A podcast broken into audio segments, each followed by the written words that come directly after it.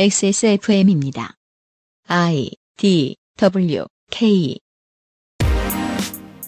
그 아실의 유승균 PD입니다.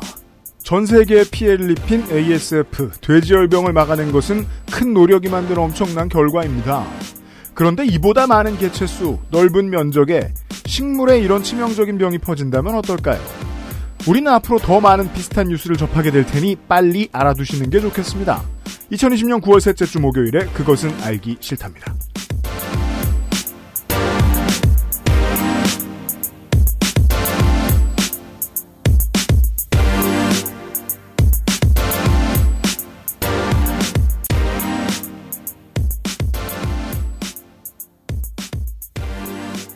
지구상의 청취자 여러분 한 주 동안 안녕하셨습니까? 특히나 북미 대륙 어, 서부 지역에 계신 청취자 여러분 창문 가급적 열지 마시고 가끔 좋을 때 있으면 환기를 하시되 매사에 주의하십시오. 유승균 PD입니다. 윤세민 에디터고요. 네, 안녕하십니까. 윤세민입니다. 네. 거기 무슨 일이 있는데요? 광범위한 산불이 퍼지고 있죠. 아, 그 신문으로만 읽으시는 분들은 캘리포니아주에 한정한 것으로 여기실 수 있지만 실제로는 그 북쪽에 오레곤주, 워싱턴주, 더 나아가서는 캐나다 서부까지 미치고 있습니다. 연기가 날리고 저녁 때 오후 때는 빨간 하늘이 되죠. 음, 이게 그냥 그 우리 저 석양해질 때 그 정도 빨간색이 아니라 정말 새빨간색의 하늘이 관찰됩니다. 어, 그 사진은 인스타에서 봤어요. 네, 네. 멋있으려고 하는 게 아니에요. 그래서 이제 그 베이징이나 뭐 뉴델리 이런 데에서 공기질 보라색 이런 거 뜨는 게 무슨 의미인지 전혀 알 필요가 없던 이 살기 좋은 동네 사람들이 공기질 문제에 대해서 심각하게 고민을 하기 시작을 했고 그 지역에 있는 주지사와 지역 정치인들은 기후변화 문제를 하루속히 해결해라 라고 외치고 있고 기후변화 문제에 있어서 오랫동안 등을 돌리고 있던 트럼프 대통령은 어, 마른 장작 관리나 잘해라 이렇게 맞받아치고 있습니다. 뭐 트럼프야 항상 그러니까 그렇다 치고 네. 요몇 년 사이에 진짜 지구 여기저기서 산불이 어마어마한 피해를 입히고 있네요. 네. 오늘은 지구가 예전보다 좀 자주 걸리는 또 다른 병에 대한 이야기를 하도록 할 겁니다. 어, 근데 또 생각해보니까 하필이면은 그 거대한 산불이 났던 곳에 지도자가 하필이면 트럼프랑 보호수나로였네요. 민주주의는 랜덤하게 봐야 되는 게 가장 최악의 지도자가 그 자리에 있을 걸 상정하고 그러니까요. 마음을 먹어야 됩니다. 유권자들. 네. 네. 미국 서부 청취자 여러분들 건강 유의하시고요. 그것은 하기 싫다는 정치사회 전문 책 구독 서비스 마키아벨리의 편지, 프랑스에서 온 비밀의 레시피, 오뉴 마카롱, 본연의 기능에 충실한 H&B 저주파 미니 마사지기, 이탈리아에서 온 케이크, 라 파스티체리아에서 도와주고 있습니다. Maestro pasticcere. La pasticceria. 주말에 와인 파티 할 건데 마리아주로 뭐가 좋을까? 와인 파티? 그럼 내가 빠네토네를 준비할게. 빠네또네? 자극적이지 않고 특유의 풍미가 살아있는 이탈리아 전통빵. 와인에도 샴페인에도 잘 어울린다고. 이거 되게 큰데? 안 남기고 다 먹을 수 있을까? 걱정 마. 천연 발효로 만들어진 빵이라 남더라도 넉넉하게 두고 먹을 수 있어. 방부제가 많이 들어갔나? 아니, 그 흔한 이스트조차 들어가 있지 않아. 그게 장인의 기술인 거지. 국내 베이커리에서 경험해보지 못한 맛 이탈리아에서 온 케이크 라 파스티체리아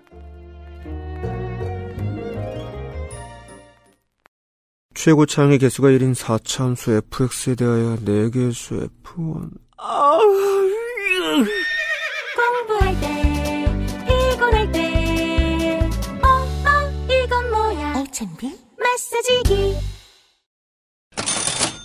네, XSFM에서 추천하는 전통 차례 상차림 그렇죠. 목록이 있죠. 이제 그 제사상에 이게 올라가면 우리 청취자다.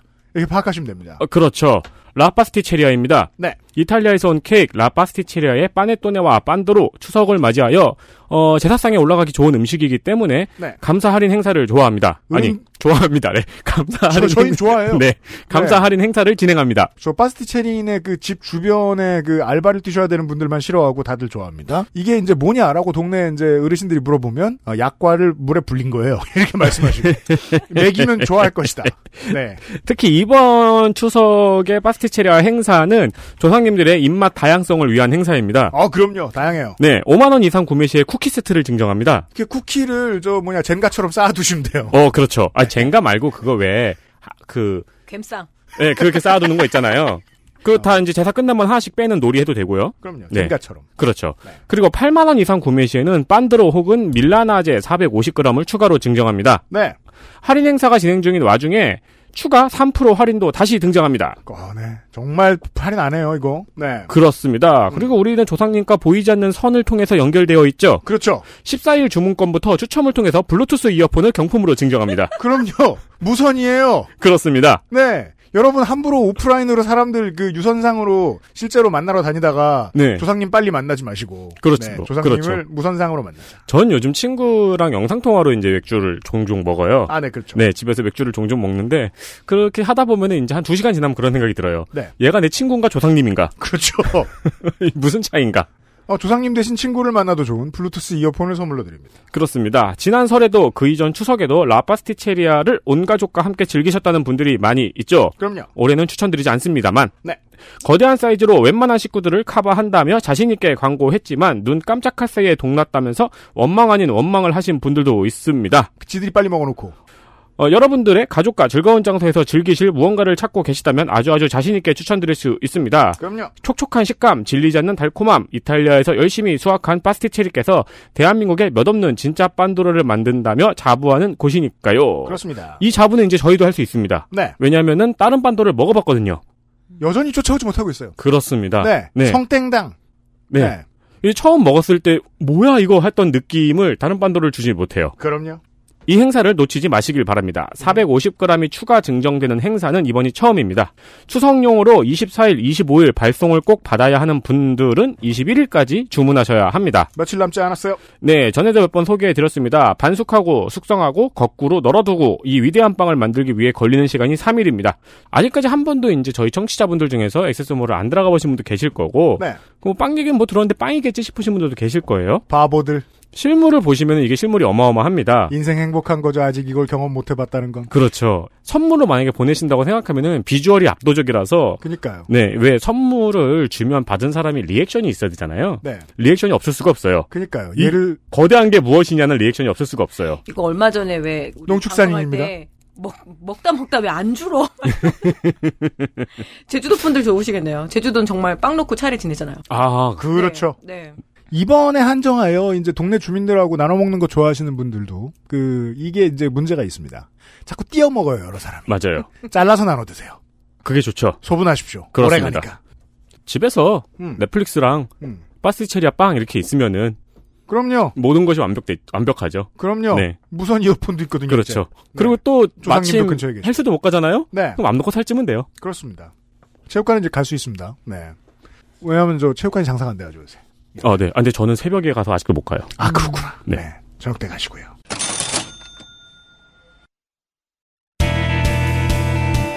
뉴스 roundup History in the making. 발화란 욕망을 담게 마련입니다. 그 많은 언론인들이 욕망을 확실하게 드러내놓고 말하는 사람들을 혐오한다고 얘기하죠. 네. 왜냐하면 자신의 욕망이 없는 척하면서 자기 욕망을 실현하는 발화를 즐기는 걸 평생 했거든요, 이 사람들이. 음. 그렇게 배웠습니다. 이러한 진중권 씨 병에 N차 감염이 만연할까 걱정입니다. 이번 주에는요, 삼성이 마음에 안 드는 언론사를 폐간시키고 편집국장 해고를 종용한 사건에 대한 검찰의 공소장이 나왔습니다. 제 입으로 처음 들으신 분들 많으시죠? 저도요. 없는데? 대본에는? 언론이 삼성의 입장을 받아쓰라고 삼성물산 제일모직 합병 직전에 삼성이 집행한 광고비가 36억입니다. 공소장에 써 있습니다. 뒷광고 시원하죠? 관련한 기사는 하루 한 건, 한 주 열 건도 찾아보기 힘듭니다, 이번 주에. 대신에, 이 사람이 바늘 도둑이다, 아니다. 바늘을 안 훔쳤다. 바늘이 몇 센치다. 아, 이런 감론을박은 하루에 수백 개의 기사가 올라옵니다. 다수의 미디어 종사자들은 이런 것 같아요. 진보 언론은 원래 있던 꼬리칸의 리더 자리로, 보수 언론은 원래 있던 그냥 리더 자리로 돌아가고 싶어 하는 회귀 본능에 네. 따라서 현 상황에 대한 양비론을 펼칩니다. 글쎄요, 이게 욕망이 아닐까 생각해 봐줬으면 좋겠어요. 다시 이명박 같은 사람이 돌아오면 우리는 억압하는 쪽과 저항하는 쪽으로 깔끔하게 갈려서 예전처럼 지낼 수 있다. 그게 그들의 진짜 희망사항일 거라고 이제는 믿어 의심치 않습니다.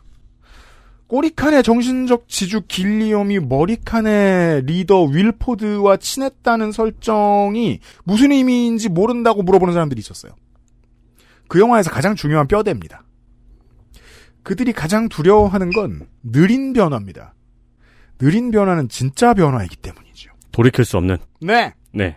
뉴스 라운드업입니다. 그렇습니다. 심상정 정의당 대표가 이상직 더불어민주당 의원이 이스타항공 문제에 대한 책임을 회피하고 있다고 지적을 했고요. 그리고 계속 회피한다면 국정감사의 증인으로 부르겠다고 말했습니다. 쉬- 쉽지 않을 겁니다. 이상직 의원이 국정감사해야 돼서. 그렇죠. 네. 전북 전주 을 이상직 의원은 이스타항공의 설립자로 임금체불, 편법 승계, 허위재산 신고, 경영책임, 업무상 횡령 및 배임 논란이 있습니다.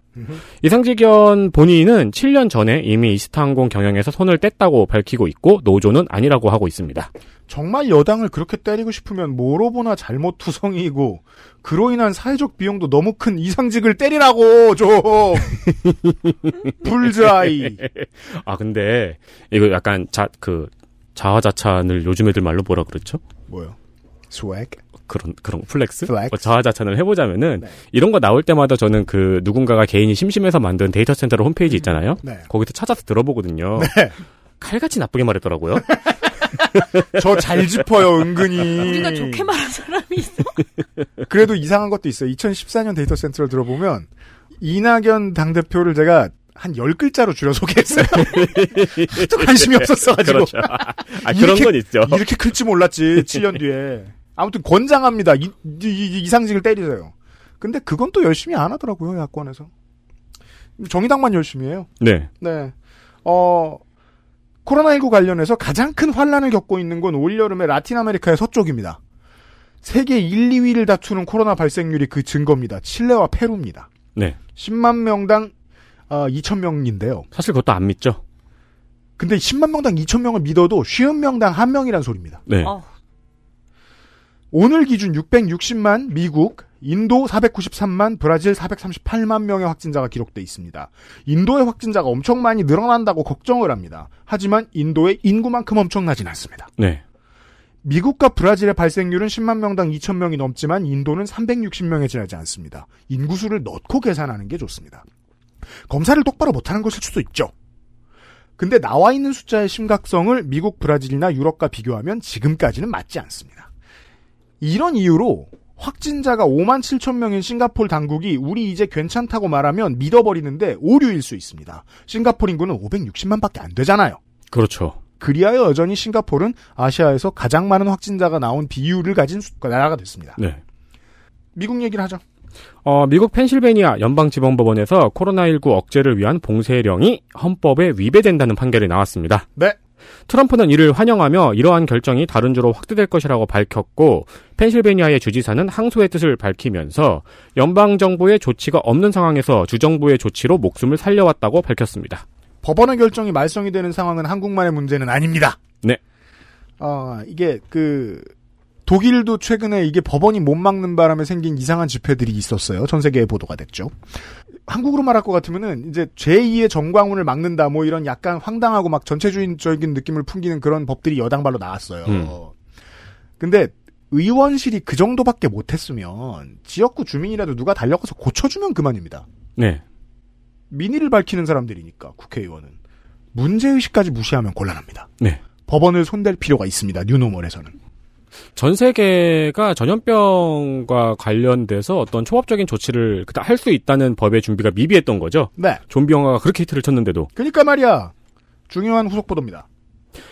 환자가 흉기를 휘두르는 상황에서 간호사에게 위험을 알리고 범인의 주의를 끌다가 사망한 강북 삼성병원의 고 임세원 교수를 의사자로 인정해야 된다는 법원의 판결이 나왔습니다. 그러니까 제가 정말 아쉬웠는데 그 전에 이게 많이 보도가 안 됐더라고요. 의사자 인정이 불어댔었거든요. 네. 어, 환자가 갑자기 흉기를 휘두르는 상황이었어요. 어, 그러자 이제 고 김, 임세원 의- 교수는 복도로 빠져나와서 도망가면서 간호사에게 도망가라고 소리를 질렀습니다. 음. 그리고 간호사의 대피 여부를 확인하고 주변 사람에게도 위험을 알렸습니다. 그렇죠. 그리고 나서 도망을 가다가 넘어져서 흉기에 찔려서 사망을 했거든요. 네. 복도로 나와서 흉기에 찔리기까지 11초가 소요가 됐습니다. 음. 그 사이에 간호사의 대피 여부를 확인하고 주변의 위험을 알리기 위해서 도망치지 않고 멈춰있던 시간이 3초 정도 됩니다. 네. 아주 결정적인 시간이었죠. 음. 이 사이 가해자인 박 씨의 주의를 끌기도 했습니다. 그렇습니다. 어, 복지부에서는 고 임세영 교수를 의사자로 인정하지 않았었죠. 음흠. 이에 유족이 소송을 냈었고요. 네. 재판부는 임 교수가 사망하기까지 11초 동안의 시간 동안 다른 사람을 구조하기 위해서 할 수 있는 효율적인 구조 행위를 했다고 인정했습니다. 그렇습니다. 네, 어, 유족에게 어, 위로 말씀을 전합니다. 네. 네. MBC에서 부동산 관련 정보를 전하는 예능 방송인 돈벌레, 돈벌레. 돈벌레, 레가 아이예요. 네. 돈벌레라는 파일럿 방송이 나왔습니다. 어, 우리 방송에도 출연한 바 있는 서정문 PD가 만든 예능입니다. 어느 지역의 부동산이 투자 가치가 있는지 전문가와 연예인이 같이 다니면서 정보를 전하는 예능인데 투기를 부추긴다는 비판도 있습니다. 한겨레는 하다하다 부동산 불로소득 예능 MBC 돈벌레 첫방 논란이라는 기사로 해당 프로그램에 대한 문제를 지적했습니다. 네. 어, 이 기자가 이렇게 쓰기 전까지 논란 없겠었고요. 왜냐하면 사람들이 많이 안 봐서. 저는 우연치 않게 이걸 봤는데, 어, 생각보다 건전한 접근이에요. 어, 실제로 보면요. 네, 나올 수 있는 파울들도 잘 지적하고 있고 상당히 이성적입니다. 그러니까 제가 이거 이 기사를 보면서 느낀 거는 어, 둘 중에 하나만 해야 된다는 고루한 생각을 저 어릴 때만 해도 진보의 순수주의라고 부르면서 비판을 했어요. 근데 꼭 진영 문제만은 아니고 그냥 사람들이 다들 종종 저지르는 실수예요. 뭐 흑인이냐 백인이냐 남자냐 여자냐 노동이냐 자본이냐 뭐 경쟁이냐 공정이냐 선 그어놓으면 분명한 줄 알고 좋아하는 실수는 누구나 해요. 음. 그 방송을 봤는데 저는 한겨레 헤드라인이 악의적이었다고 생각이 들었습니다. 집이 주거 100 투자빵, 투자빵 주거 100이 아니잖아요. 주거 85 투자 15쯤 됐으면 좋겠어요? 그러니까 아무리 현세태가 마음에 안 들어도 그렇지 대척점 끝에 서서 순수하지 못한 놈들 혀 끌끌 차면 혼자 고립되는 수가 있습니다. 어, 이 예능은 괜찮더라고요, 저는. 네. 구해줘 홈즈도 인기가 많잖아요. 네. 그거 보면서 서울에 있는 사람들이 충격을 받았잖아요. 네. 저 집이 저 가격이라고? 그 집이 실제로 안 좋은 점도 있지만 저는 그냥 여전히 별 불만 없이 살면서 계속 점프 뛰어 다니고 아파트 안 살아본 사람으로서 비현실적이라고 말할까봐 뉴스에서 이런 말을 못 들으니까 제가 함부로 말 못 꺼내는데 살고자 하면 집이 있어요. 네. 저는 이제까지 실패 안 해봤어요. 아니 뭐 이렇게 지방 내려가면은 우리 집 전셋집으로 단독주택에 혼자 살고 이러니까요. 거- 왜냐면 거기밖에 없으니까. 우리 남양주만 해도 지금 예, 친구들 깜짝 놀라요. 예, 네. 제가 훨씬 더 낮은 가격의 그 평수를 차지하고 있다는 거에. 자, 근미래에 가장 중요한 영향을 끼칠 기사가 나왔어요. 대법원이 아동청소년 음란물을 제작 하면 최고 징역 29년 3개월형에 처하는 디지털 성범죄 양형 기준안을 의결했습니다. 네. 양형위원회 분석에 따르면 지난 2014년부터 2018년까지 아동청소년 성착취물의 선고 평균 형량이 2년 6개월인 걸로 나타났습니다. 네. 당장 이번 달만 해도 청소년 불법 촬영, 청소년 음란 영상 제작, 청소년 성매매, 그리고 이렇게 만든 음란물로 2384개의 음란물을 배포한 새끼가 3년을 받았다가 2년 6개월로 감형받았습니다. 이거 기사도 잘 안 나오더라. 네. 이게 꽤 매시브한 업자인데 여튼 음. 새 양형 기준 안에는 아동 청소년 성착취물을 제작할 경우에 5년에서 9년, 상습범의 경우에는 10년 6개월에서 29년 3개월, 유포하면 최대 18년, 아동 청소년 성매매를 알선하면 4년에서 18년, 이 성착취물을 구입하면 1년 6개월에서 6년 9개월의 양형 기준안이 제시가 되었습니다. 네, 양형이가 양형 기준안을 내놓으면 참고하라는 거죠. 네. 꼭 지키라는 게 아니라 가이드라인이에요. 그 최종 결정을 놓고 뭐 이래라 저래라 이런 수는 없습니다. 그럼 판사가 왜 필요하겠어요? 오차를 조금 줄이기 위한 노력의 수준이고요. 일단 형량은 전체적으로 늘었습니다. 네. 그 제가 다른 관련된 성범죄 를 찾아보니까 아마도 강간 사건 대비해서 부족하지 않은 정도를 예상하지 않았나 싶어요. 음. 연수가 대충 보- 예. 숫자만 보면 그렇더라고요. 제가 주목한 지점은 그 외에 두 가지 정도가 있습니다. 어려운 말로는 이렇습니다. 처벌 불원에 대한 특별 감경 인자 반영이라는 게 있어요. 뭐냐? 설명. 피해자가 처벌을 원치 않는다는 글을 하나라도 써서 보내거나 말을 한마디라도 하면 형량을 팍 깎아주던 그동안의 관행을 얘기합니다. 이건 이제, 그니까 뭐 두 가지 면모가 있는데 사실 피해자 구제를 위한 방안이기도 했죠. 네. 네. 근데 사실 부작용을 너무 많이 드러냈습니다. 이 네. 문제가. 아, 합의해달라고 가해자 측이 피해자들을 또 괴롭히는 게 대표적이죠. 이 문제를 개선해 보겠다는 겁니다. 네. 아, 이것을 이제 특별 감경인자로 쓰다가 일반 감경인자로 바꾼다라고 써 있어요. 덜 고려하겠다는 겁니다. 그러니까 반대의 상황을 고려해서 아예 없애지는 않은 것 같고요. 그 외에는 가중처벌에 대해서 피해자 쪽 의견에 무게를 싣는다라고 짧게 설명을 할 수 있습니다. 그 전에 가중처벌에 대해서는 가해자가 무슨 말을 하느냐, 얼마나 반성하느냐였죠. 음. 그 대신에 다른 기준을 넣겠다는 겁니다. 피해자가 큰 피해를 입었으면 가중처벌하겠다. 그리고 피해자의 회복에 정말로 가해자가 노력했다면 감경해주겠다. 주된 목적을 피해자로 옮기는 정도. 네. 요게 긍정적입니다. 어떻게 반영될지는 한참 뒤에 알 수 있겠죠. 지역 소식. 충청북도에서 민간업체와 함께 먹개비라는 배달앱을 개발했습니다. 네. 현재 가맹점 2천여 점을 확보했다고 밝혔습니다. 어, 이 먹개비는 광고료냐 입점비는 받지 않고 수수료는 1.5%입니다. 네. 저번 총선 데이터 센트럴에서 공공 배달앱 관련 공약이 종종 등장을 했었죠. 네, 충북이 처음 실현을 했습니다. 네. 그 이런 비슷한 사업들과 관련해서 어, 명텐도 하고 자빠졌다고 생각할 수도 있지만 조금 다른 관점이 필요합니다. 배달앱 플랫폼은 어마어마하게 대단한 신기술이 요구되거나 시장에 치열한 창의성이 필요한 분야가 아니에요. 네.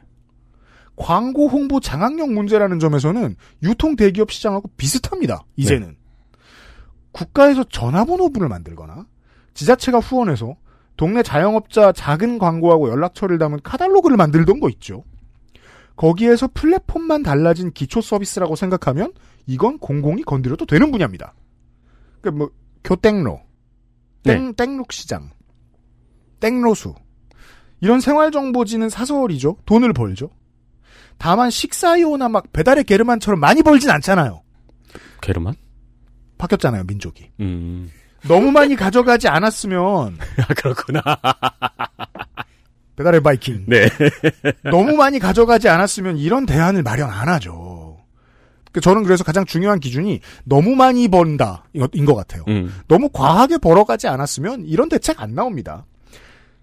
그 이제 앞으로 예상을 해봐야죠. 시장이 제공 아니면 제공을 못 해주는 막 너무 특별한 것들이 있어. 막 쥐어짜는 쿠폰이 있다든가, 아니면은 별점이 너무 많아서 그게 더 유익하다든가. 이런 게 있어서 고객이 거기에도 매력을 느낀다면 실패하겠죠. 네. 네, 두고 보면 알 겁니다. 자 마지막 소식은 제가 오랫동안 관심이 있어서 전해드립니다. 네, 국민TV가 직원들의 임금을 체불하고 사대 보험료도 납부하지 않아서 고용노동청에 임금 체불 진정이 접수되었습니다. 임금 체불은 이따금했고 간헐적인 임금 체불이 점점 더 규모가 확대되고 잦아졌어요. 꽤 오래됐습니다. 네, 그리고 아 이게 사실 중소기업에서 종종 있는 일인데 세상 사람들은 잘 모르죠. 네.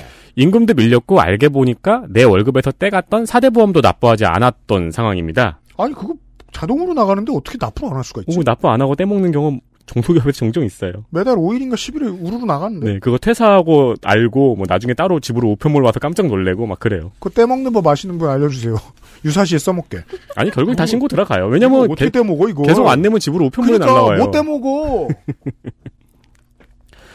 어 그리고 퇴직금과 연차수당 등도 다 안 냈다는 겁니다. 사기 아니야. 네. 일단 경영악화도 당연히 원인이었고요. 다른 한심한 문제도 있습니다.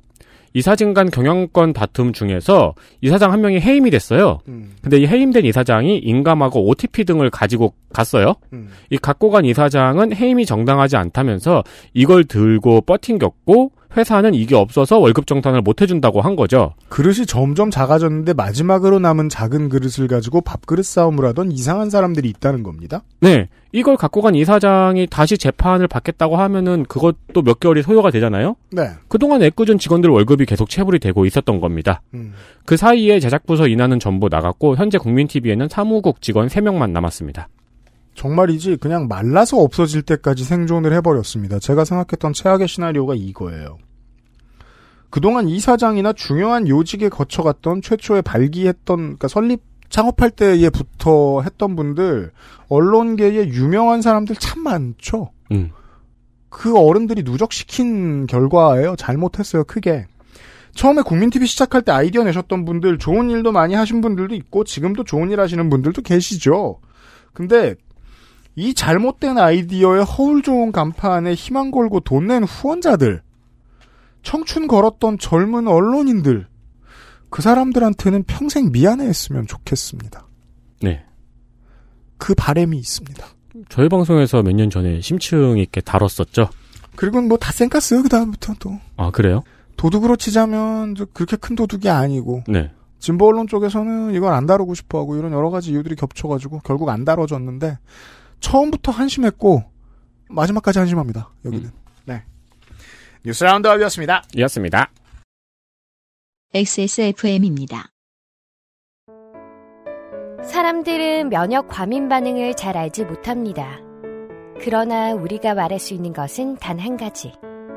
알렉스는 면역 과민 반응 개선에 도움을 줄 수 있는 건강 기능식품입니다. 혹시 광고를 듣고 계시는 본인이 면역 과민 반응이라고 생각하신다면 알렉스가 당신에게 도움이 되어 드릴 수 있다는 말이죠. 비싸서 안 사시겠다고요? 그럼 당신이 지금까지 그것 때문에 쓴 비용이 얼마인지 계산해 보세요.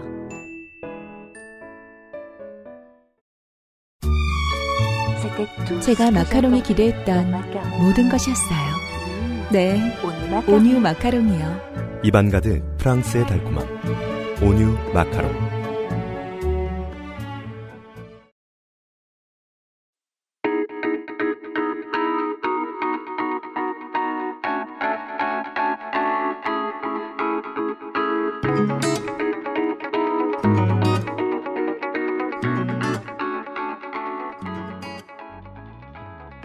농축산인이 와 계세요. 예, 안녕하십니까. 추석 전이니까 또. 아, 이제- 항상 좀 이렇게 그죠? 아 예. 미리 스포를 드리자면 네. 어, 추석 기사 읽기 놀이가 없습니다 저희가 이번에. 네. 네 밀집 밀접하기 힘들기 때문에. 너무 많은 사람들이 모여게 되죠. 근데 많은 사람들이 모이지 않으면 재미가 없기 때문에. 네. 예. 그래서 성우님들 쉬지 않고 얘기해야 돼요. 맞아요. 예. 안 모이는 걸로 결정을 했습니다. 음. 그래서 어, 친척들은 띄엄띄엄 보기로. 예. 어, 농축산인이 오늘 왔어요. 그래서 어, 미리 벌초하는 기분으로. 근데 왔더니 어, 요새미 에이터는 머리가 저기 뭐지 벌초 한 번 더 해야 될 것 같고 UPD는 너무 과하게 이게 이제 우리가 서로 집이 얼마나 오랫동안 네. 박혀 있었는가. 예, 제초제를 확 뿌린 듯하게 아주 얌전하게 머리가 지금. 실제로는 매직 이야기예요. 네. 예, 안녕하십니까 농특산인 정은정입니다. 아, 우리가 그 농축산인한테 이런 얘기를 듣는 게 얼마 만인지 모르겠네요. 꽤 오래됐어요. 심지어 그 파란 스튜디오가 생기기 전이었어요. 어, 이 파란 스튜디오 처음 오시나요? 아니요, 아니, 됐어요. 아니, 아니. 말고, 네. 근데 파란 스튜디오가 생기기 전에 우리가 ASF에 대한 얘기를 했었어요. 그 얘기는 저기 딴 스튜디오에서 심지어 했죠. 빌려가지고 엄청 맞아. 엄청 품질 안 좋은데. 웅얼웅얼 거리는 데서 했잖아. 예. 와, 우리 오늘은 그때 얘기부터 시작하네요? 네, 그렇습니다. 예. 해요? 왜, 왜 나만 보면 해라고. 어, 강의하시는 스타일이라. 아, 아니, 뭐, 강의하는 그런 건 아니고, 이거 사실, 그, ASF 같은 경우에는, 아까 저기, 유피디님이 얘기하셨는데, 돼지열병은 따로 있고요. 네. 그걸 항상 아프리카를 부- 좀 붙여주셔야 아, 됩니다. 네네네, 그렇죠. 네. 음. 자, 아프리카 돼지열병, 근데 갑자기 하게 돼서, 저도 좀 공부를 하게 됐는데, 어쨌든 방역에는 성공을 했습니다. 참, 좀 이- 뭔가, 방역은 잘한 것 같아요, 한국이. 되게 의외예요. 예. 막 스페인 30년 걸리고 막 이랬거든요. 그러니까 이게 중국이 초토화되고 넘어왔고 네. 북한이 얘기를 안 해주니까 우린 북한이 얘기 안 해주면 북한이 망했다고 상정해야 되잖아요. 그러니까 내려왔겠지. 네. 이걸 결국 막을 줄은 몰랐어요. 아, 그 대단합니다. 뭐 어쨌든 K 방역 이런 말 좀 많이 아 뭐야 막 이렇게 했는데 이 아프리카 돼지열병 같은 경우는 어느 정도 이제 성공적으로 네. 예, 진압을 했습니다. 그러니까 그 진수를 알아보기 위해서 강원도하고 경기도의 공무원들한테 좀 들어볼 필요가 있을 것 같아요. 맞아요. 예. 이거는 전문가들이 다 못할 거라 그랬었잖아요. 네, 못할 거고 절대 못할 줄 알았죠. 네. 그래서 뭐 특히 덴마크 같은 경우는 워낙 양돈이 중요하니까 거의 땅 깊숙이 그 벽을 쳐요. 음. 그러니까 아예 그 태풍에도 흔들리지 않게끔. 근데 이번에 우리나라는 막 중앙 그 뭐지 이번 장 장마 때문에 철책도 막 무너지고 그랬는데도 맞아요. 그랬는데도 방어를 해냈습니다. 근데 또 새로 공사를 해냈어요. 또 어서 공병들이 네. 와가지고. 음. 예. 그래서 지난 2019년 9월 17일에 경기도 파주에서 이렇게 발생을 최초로 했고요. 네. 이거는 뭐 처음 발생한 거고 한국에서도 처음이고요. 그래서 파주, 연천, 강화, 김포 지역에서 확산이 됐는데 그때 되게 많이 우려했던 게 너무 밀집돼 있었다라는 것. 음. 그러니까 양돈 돈장 내의 그 밀집보다는 너무 이렇게 농장 간의 거리가 이격거리가 없다 보니까 살처분 대상자가 너무 많아지는 것 이 부분에 대해서 좀 얘기를 드렸었고요. 음. 그때 살처분 규모를 보면은 261론가 음. 그리고 44만 마리. 44만 말. 네, 엄청 많죠. 그렇죠. 예, 예방적 살처분이 이렇게 이제 지난해 11월까지 굉장히 맘, 엄청나게 공격적으로 이제 했는데 문제는 뭐냐면 재입식 자체가 계속 미뤄지는 거죠. 어, 한번 이게 바이러스가 어디에 잔존할지 모르기 때문에 네. 거의 사실은 접는다는 식으로 얘기를 하거든요. 왜냐하면 뭐그 내가 농장주 된 입장에서 갑자기 거기를 갈아엎고 빈 땅으로 만들었잖아요. 음. 네. 옆에 땅이 그냥 무장주 무진장 있어가지고 그냥 옆 동네 옆 동네로 옮겨다니면서 할 수 있는 게 아니잖아요. 그리고 지금 신규 양돈장 허가 같은 건 거의 나지 않거든요. 네, 워낙 주민들도. 반대가 심하고 하다 보니까 그래서 재입시 자체 거의 불가능하고서 폐농까지도 간다 이런 이야기가 있었는데 그거 하나는 기억해 주실 필요가 있는 게 우리나라에서 여러 가지 품목 조합들이 있고요. 음. 그리고 뭐 이익 단체라면 이익 단체인데 어쨌든 축산 쪽이 셉니다.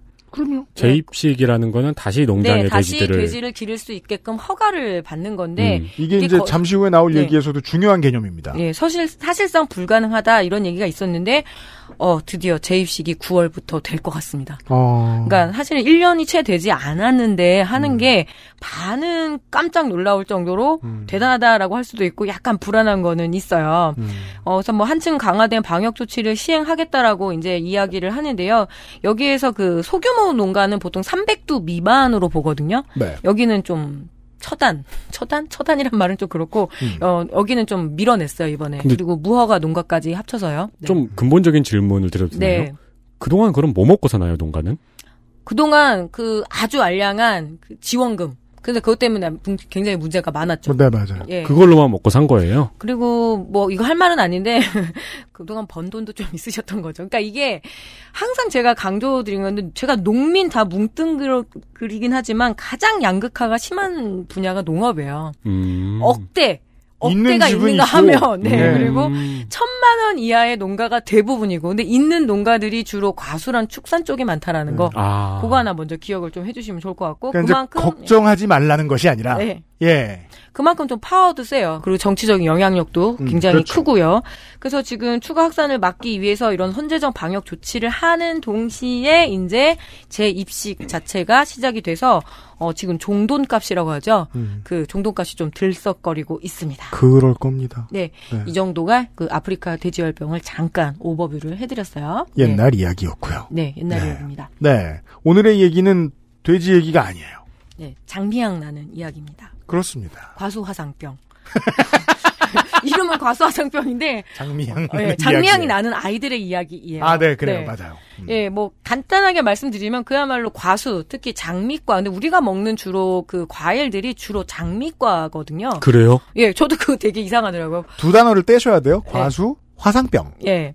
그래서 네. 뭐 사과라든가 배, 그리고 복숭아, 모가, 뭐 등등등 살구 이런 이런 애들이 거의 장미과. 아, 그래요? 예, 예. 그래서 복숭아 같은 경우는 좀 장미 향기 나, 나거든요. 어이, 복숭아 향이라고 생각했죠. 네, 네. 아, 복숭아 껍데기랑 장미 잎. 예. 그래서 좀뭐 하여튼간 그렇게 왜 질감이 비슷하잖아. 별로 관심들이 없는데. 먹는 게 그 특히 식물 쪽에 좀 많이 관심이 없는 것 같아요. 맞아요. 뭐 추석 전에 좀 사과도 한번 다뤄봐야 될 것 같고 음.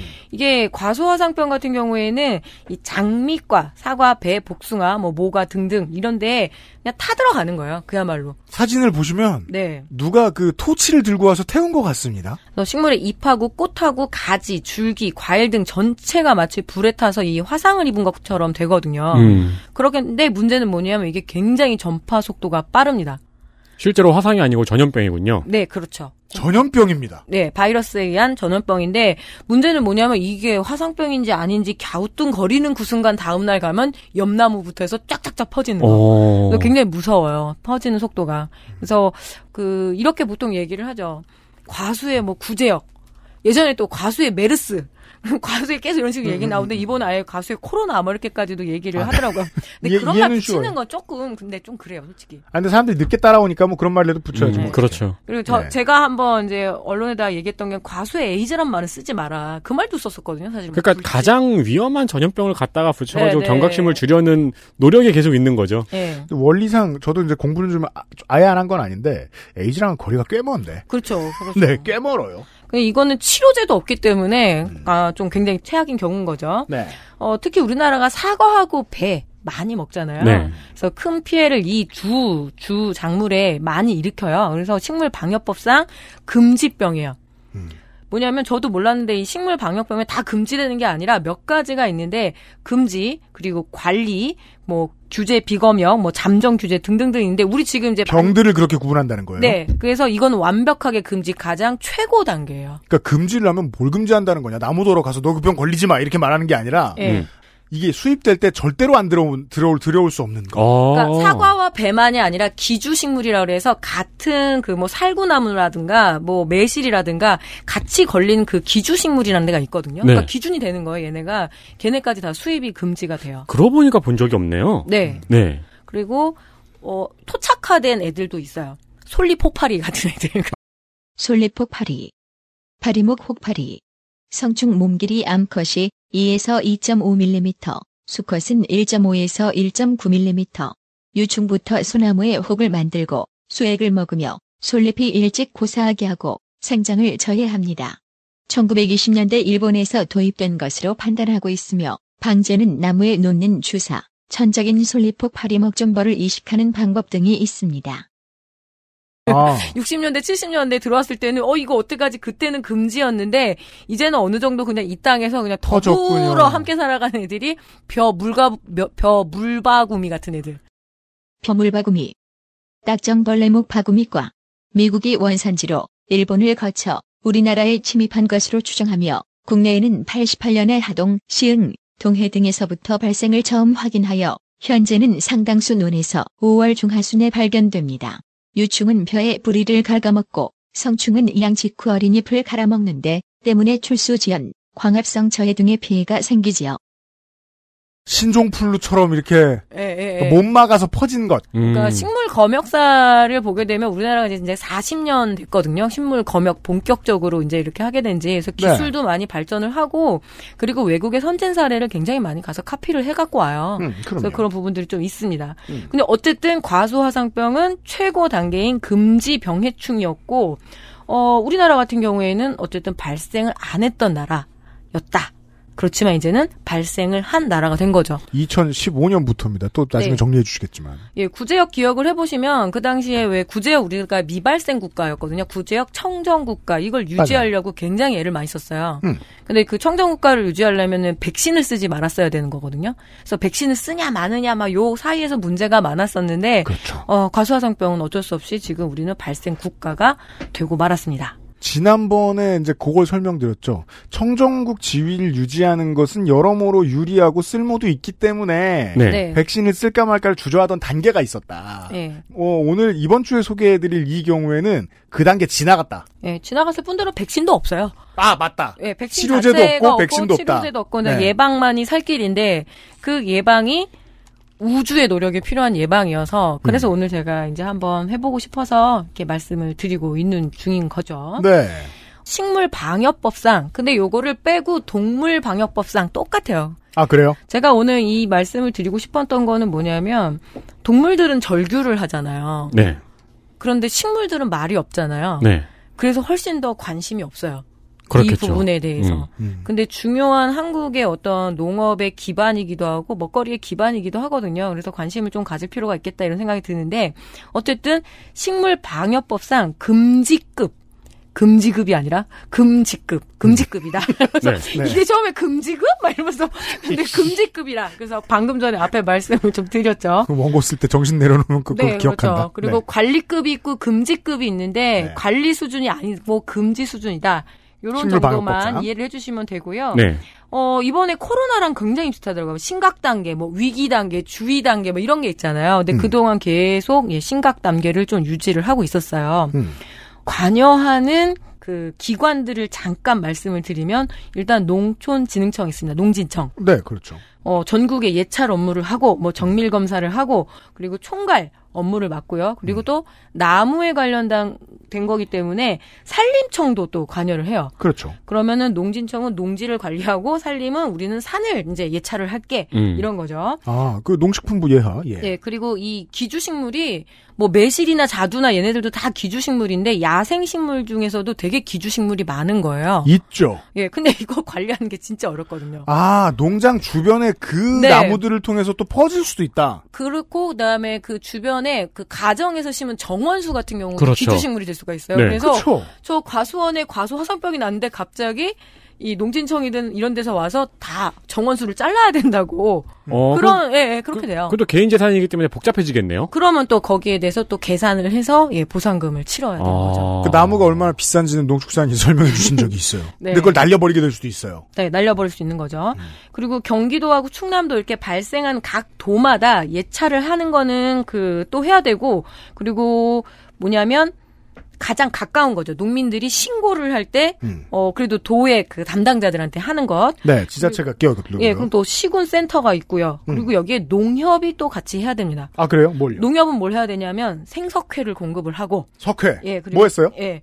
그 석회 똑같아요. 우리 동물 묻을 때 음. 왜 살처분할 때 석회가루 뿌리죠. 음. 네, 똑같습니다. 아, 나무를 잘라서 묻을 때 석회를 공급을 해가지고 거기 넣어줘야 예, 그래서 되는군요. 이따도 제가 생석회 얘기 좀 따로 드릴게요. 알겠습니다. 그리고 장비를 지원해야 되는. 그리고 왜냐하면 농협 중심으로 해서 장목반 음. 그리고 출하회 뭐 이렇게 다 되기 때문에 농협이 빠질 수가 없는 거죠. 음. 제가 드리고 싶은 말씀은 이런 관청들이 어, 껴들고요. 이런 관청들이 다 같이 총괄을 하다 보니까 결국에는 아무도 총괄 안 하는 경우가 있다.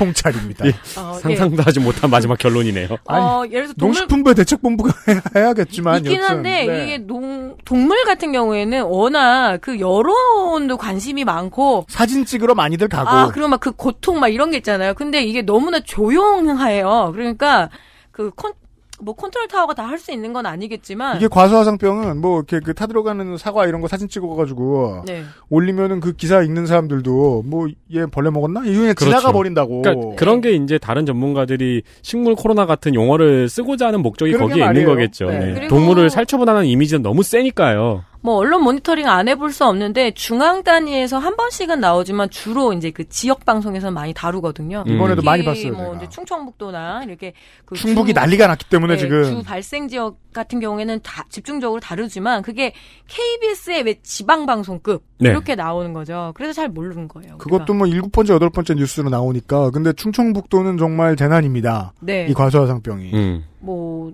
제가 딱 그 고향 출신이어가지고 듣는 얘기가 또 되게 많았어요. 그래서 음. 그런 부분들도 좀 우려가 됩니다. 네. 그래서 이 긴급 행동 지침 SOP라고 얘기하는데 이게 그때 구제역이나 아프리카 돼지열병에나 똑같이 그 얘기하고 이번에 코로나 때문에라도 SOP, SOP. 그죠. 관심주의 경계 그리고 심각. 뭐 갑자기 왜 익숙해진 용어들 있잖아요. PCR, 뭐 유전자 증폭 검사. 음. 예, 근데 이 과사상병도 PCR 방법을 쓴다고 하더라고요. 유전자 음. 증폭을 해서 이제 판단을 내리고. 음. 어, 그래서 뭐 관심과 주의, 경계, 심각 단계가 맞아요. 있는데. SOP도 최근에 익숙해진 단어죠. 네, 그런데 지금은 경계 단계에서 주의 단계로 8월 달에 낮췄어요. 음. 어, 그런데 바로 며칠 전에 또 발생을 했어요. 음. 어, 그래서 한 번에 이게 박멸될 수도 없는 거고, 함께 계속 같이 가야 되는 건가?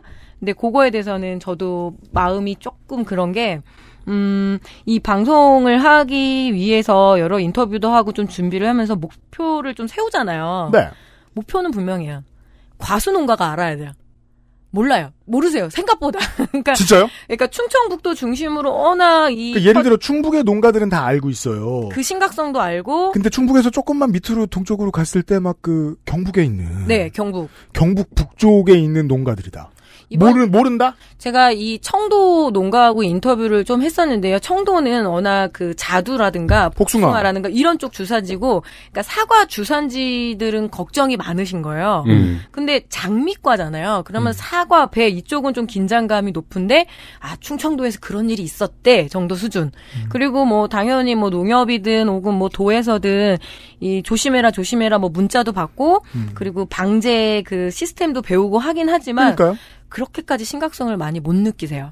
음. 그리고 한편으로는 어 지금 이게 사과 산업 자체가 그 얘기는 많이 들으셨을 거예요. 대구 사과가 이제 없잖아요. 너무 더워가지고 없어지고 있습니다. 당연히 위로 올라가고 요새 유명한 게 평창 사과, 그렇죠. 홍천 사과에서 그렇죠. 강원도까지 올라갔는데 어, 처음 듣는 얘기네요. 약- 아 그래요? 네. 예, 강원도로 많이 올라갔어요. 그래서 그러니까 약- 몇년 뒤면 이제 사과를 그 대- 남한에서 찾기가 좀 어려운 때는 옵니다. 그 북한에서 수입해야 되는 상황이 오겠네요. 네, 그럼 이제 홍천 바나나. 어, 이번에 제 생각에는 충청북도가 이제 충주, 충북, 음성, 제천 뭐 이쪽 지역에서 집중적으로 발생했는데 네. 얘네 자체가 좀 따뜻한 성질 되게 좋아해요. 그렇다는 건 뭐냐면 예전에는 추웠던 병이 예, 예전엔 추웠던 이 중부 지역에 제가 또 충주 출신이잖아요. 이제 겁내 춥거든요. 진짜 어렸을 때 보면 어렸을 때 사진을 보면 콧물을 안 흘린 사진이었어요.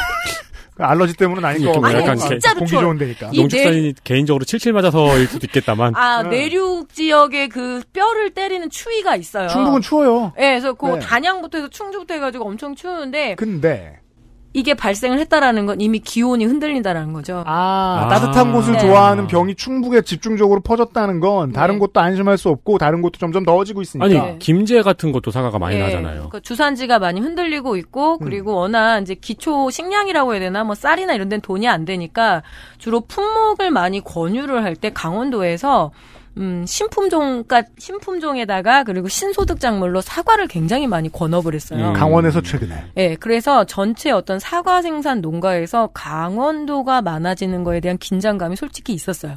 음. 불만들도 많았고. 아, 그렇죠. 강원도까지는 먼저 이렇게 됐는데, 그래서 전체적으로 생산량이 굉장히 많이 늘었거든요. 음. 근데 여기서 계산해본 충청북도가 쫙 빠져버리면, 올해는 지금 그러고 있죠. 네, 수급 균형이 맞아요. 그러면 아. 약간의 이해관계가 또 맞아 들어갑니다. 비극이네요. 비극이죠. 그러면 충북의 농가만 잔인하게 희생당하고 상황이 그렇죠. 그대로인 밸런스가 맞는. 그 올해 제가 가격 지금 나오는 사과는 홍로 사과거든요. 네. 홍로가 뭐냐면 이게 추석 때 딱 반짝 나오는 맞아요. 사과예요. 그리고 그 저장성이 떨어져요. 그래서 그게 어떻게 되냐면 과수원의 구조가 순차 출하를 해요. 홍로만 심는 데도 없고 음. 그리고 후지 사과만 심는 데도 없고 그러니까 홍로 몇 그루 몇 그루 해가지고 순차적으로 계속 출하해서 맞아요. 음. 추석 때는 홍로 내보내고 뭐 이때는 뭐 내보내고 이러는데 홍로 같은 경우에는 지금 가격이 10개에 만 원 정도면 굉장히 괜찮은 가격이거든요. 아 그래요. 예. 그래서 올해 과수화상병 피하고 태풍 피하고 여러 가지 몇 가지 피해 가지고 딱 잘 된 데가 강원도예요. 음, 예. 음, 음. 그리고 전라도 이제 장수 지역이 그 홍로 사과의 주산지인데 여기서는 솔직히 좀 웃고 계실 거라고 생각을 해요. 음. 그러니까 심정적으로는 아이고 저기 충청도에서 사과 농가가 되게 많이 크게 그랬대라고 하지만 어떤 면에서 제가 냉혹하게 한 번씩 말씀드리잖아요. 축산에서 이 살처분이 필요할 때가 있다. 네. 도저히 구조조정이 안 될 때가 있어요. 음, 음, 음. 그럼 그렇죠. 한꺼번에 냉혹하게 싹 정리해고가 될 때가 있습니다. 때. 예, 특히 조류독감 AI가 그런 역할들을 좀 하고요. 네네네. 어, AI가 발생해서 문제인 것보다 안 발생해서 문제되는 게 더 많아요. 솔직히 말씀이 현대 아, 축산업에서는. 시장을 그 자세히 들여다보면 그렇겠군요. 예, 시장 조절 기능을 그 냉혹하게 한 번씩 해주는데 과수가 이번에 그럴 공산이 좀 있어서 제가 그래서 미리 말씀을 드려보는 중인 거죠. 다만 시장 밸런스가 이렇게 돼서 그 상대적으로 웃게 된 농가들이 태도가 그렇게 유지돼서 네, 좀 더 안이할 수도 있다는 그렇죠. 저는 분명히 그렇게 전제도 가능해요. 그래서 이 방송의 목표를 말씀드렸죠. 꽤 많으세요. 저한테 과수 그 사과 보내주신다는 네. 그 사실 청취자도 계시고 그러던데 어 같은 그 커뮤니티 다 있죠. 뭐 카톡이든 밴드든 혹은 뭐 그 농협 조합 그 중심으로 했는데 이 심각성에 대해서는 왜냐 그 저는 그 심각성이라는 게 와 이렇게 되면 이렇게 된 데가 아니라 그 고통에 대해서는 한번 직면해 보실 필요가 있어요. 음. 예. 뭐 실제로 웃진 않으시겠죠. 근데 네. 걱정은 하지만 수입은 늘어나는 상황일 거다. 뭐 그런 것도 있고 우리는 괜찮겠지라는 것도 되게 좀 음. 크세요. 솔직히 네. 말씀드리면. 근데 어 계속 말씀을 드려보면 저는 앞으로 더 많이 심해질 것 같아요. 일단은 그럼 다시 이 이름이 되게 어려워요. 한번 읽어봐 주십시오. 에르위니아 밀로보라. 얼윈이 에르윈이 아밀로라 이 병 자체의 역사를 좀 살펴봐야 될 것 같아요. 뭐 구제역도 굉장히 옛날인데 그러게 얼위니아라고도 읽을 아, 수 예. 있어요. 화상병 같은 경우에는 과수화상병은 무려 1780년대 발견된 데가 미국 뉴욕이래요. 아, 네. 그 역사는 저희가 광고를 듣고 하죠. 네. 아, 과수농가에 계신 청취자 여러분. 이번 주 방송을 잘 들어주세요. XSFM입니다.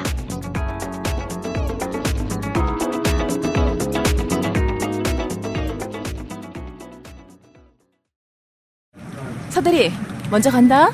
야근 잘해. 야근할 때 피곤할 때 어, 어, 이건 뭐야 H&B 마사지기 여보, 이쪽에다가 놓으면 돼. 어! 운동할 때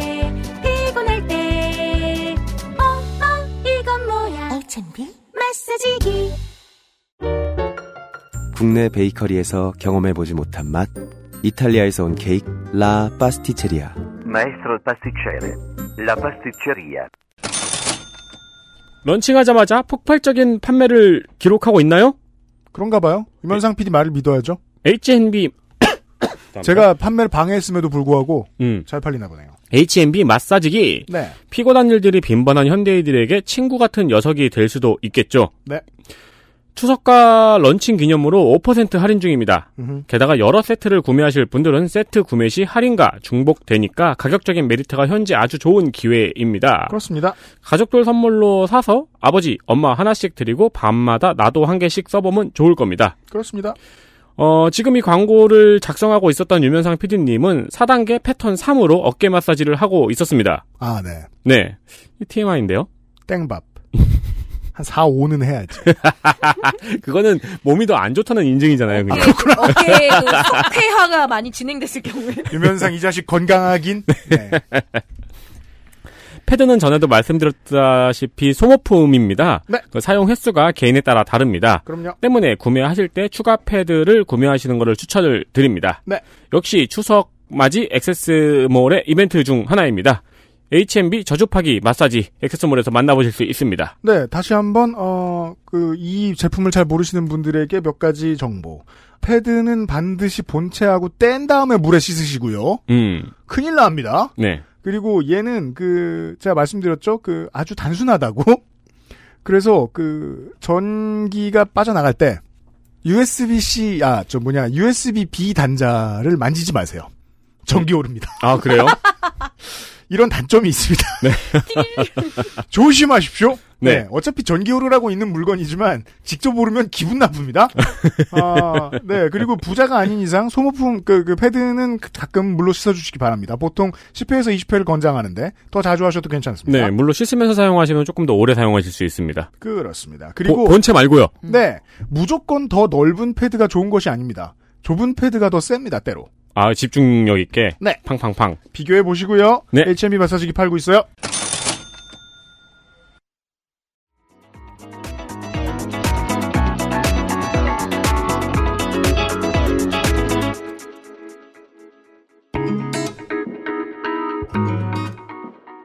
돌아왔습니다. 농축산인과 함께 어, 농가에서 반드시 들어주시면 좋을 이야기 전해드리고 있어요. 특히나 그 이렇게 표현해도 괜찮을 것 같아요. 그냥 앉아서 쌀농사만 하고 있는 데가 어디 있겠습니까? 그러고 싶은 데가 어디 있겠습니까? 다들 건드리고 싶잖아요. 네. 예, 참고하십시오. 그리고 귀농 귀촌할 때 많이 권유 받는 게 또 이 사과 배 쪽이 자. 배는 좀 많이 떨어졌는데 사과를 많이 권유를 받아요. 이게 저 촌농 같은 질문인데 배가 네. 더 비싸잖아요. 왜요? 배는 안 깎아 먹잖아요.